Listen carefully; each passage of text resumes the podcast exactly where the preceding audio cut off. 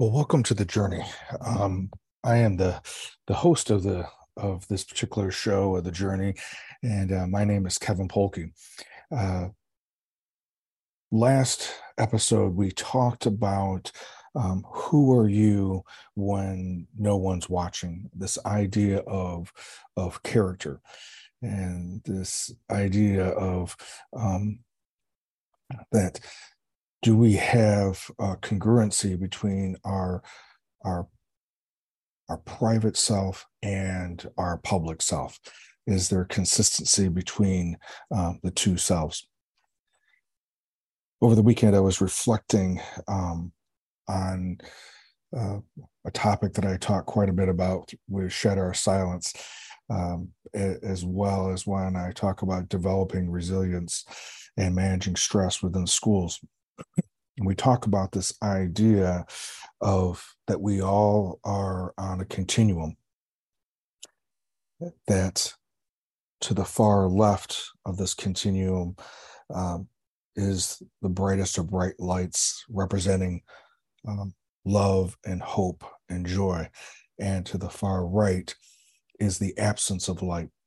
Um, when a person is there um, in that sense of despair and hopelessness, um, they may consider uh, a permanent solution to what we believe is a temporary time period, even though we don't know how long that temporary is going to be.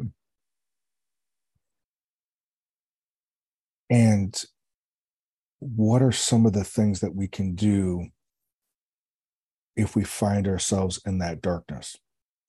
We know that there are um, variables, factors that lead to someone having a predisposition um, to to that darkness. Um, being a victim of domestic violence, either directly or indirectly.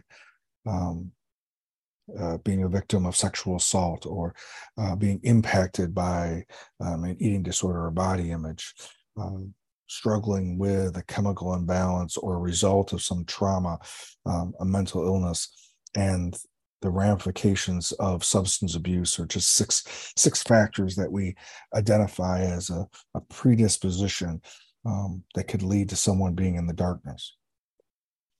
But if we have those uh, one or numerous factors that may be there. Um, and then we start having difficulties uh, financially, have difficulties in our interpersonal relationships, either with our significant other, um, with our friend group, um, with our family. Um, this may be what we refer to as a tipping point um, to, to, to end up spilling someone thrusting someone into that far end of the continuum. So, what can we do? Well, I think one of the things that we can do is making sure that we um, keep a network of people around us that are healthy and life giving, who can hold space for us, um, is one is one thing. Um, being able uh, to have the courage uh, to ask for help, recognizing that what we're experiencing is temporary, regardless of how long that it's been going on. And this idea of having a resolve, having a, a resilience, that have we done hard things in our past? Have we faced hard things in our past? And have we um, pushed through those hard things and experienced those hard things and, and came on the other side of those hard things and found lessons of growth that we wouldn't have experienced if we wouldn't have gone through those hard things? So it's being able to practice these things when we are more in the in the middle of the continuum so that when we find ourselves at the far end of the to the right side of the continuum that we have some uh, training tools that we can access one of the things that we practice on a regular weekly basis at KP with my therapist are um, having a, an attitude of gratefulness. We start off each one of our staff meetings uh, going around identifying one thing that we're grateful for in the past week. And sometimes it may be easier, sometimes it may be harder to identify something that we're grateful for. But there's almost always something that we can be grateful for. Maybe it's as simple as that we can look outside our window because we have eyes to see, that we have a window to look through, that we have feet to be able to walk or hands to be able to to write or to type. We may have to bring it down to the smallest things so that we can recognize that even those small things are really, really important because if those things weren't there, then they would become my focal point, such as if I didn't have a window to look through because I was homeless, or I didn't have feet to walk because I'm um, handicapped. So, practicing on a daily basis what are we grateful for today? Journaling, writing those things down.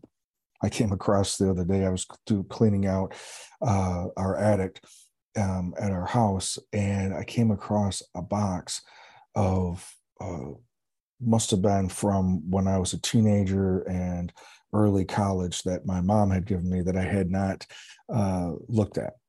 It was a box that she probably wanted out of her house, uh, and and and I didn't necessarily take the time at that time uh, to look through it until just this past weekend.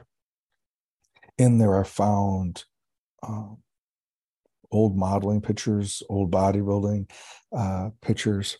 Um, I forgot I had uh, applied uh, for school out in the University of Nevada in Las Vegas, as well as University of Denver, both in both situations to um, go into a social work program.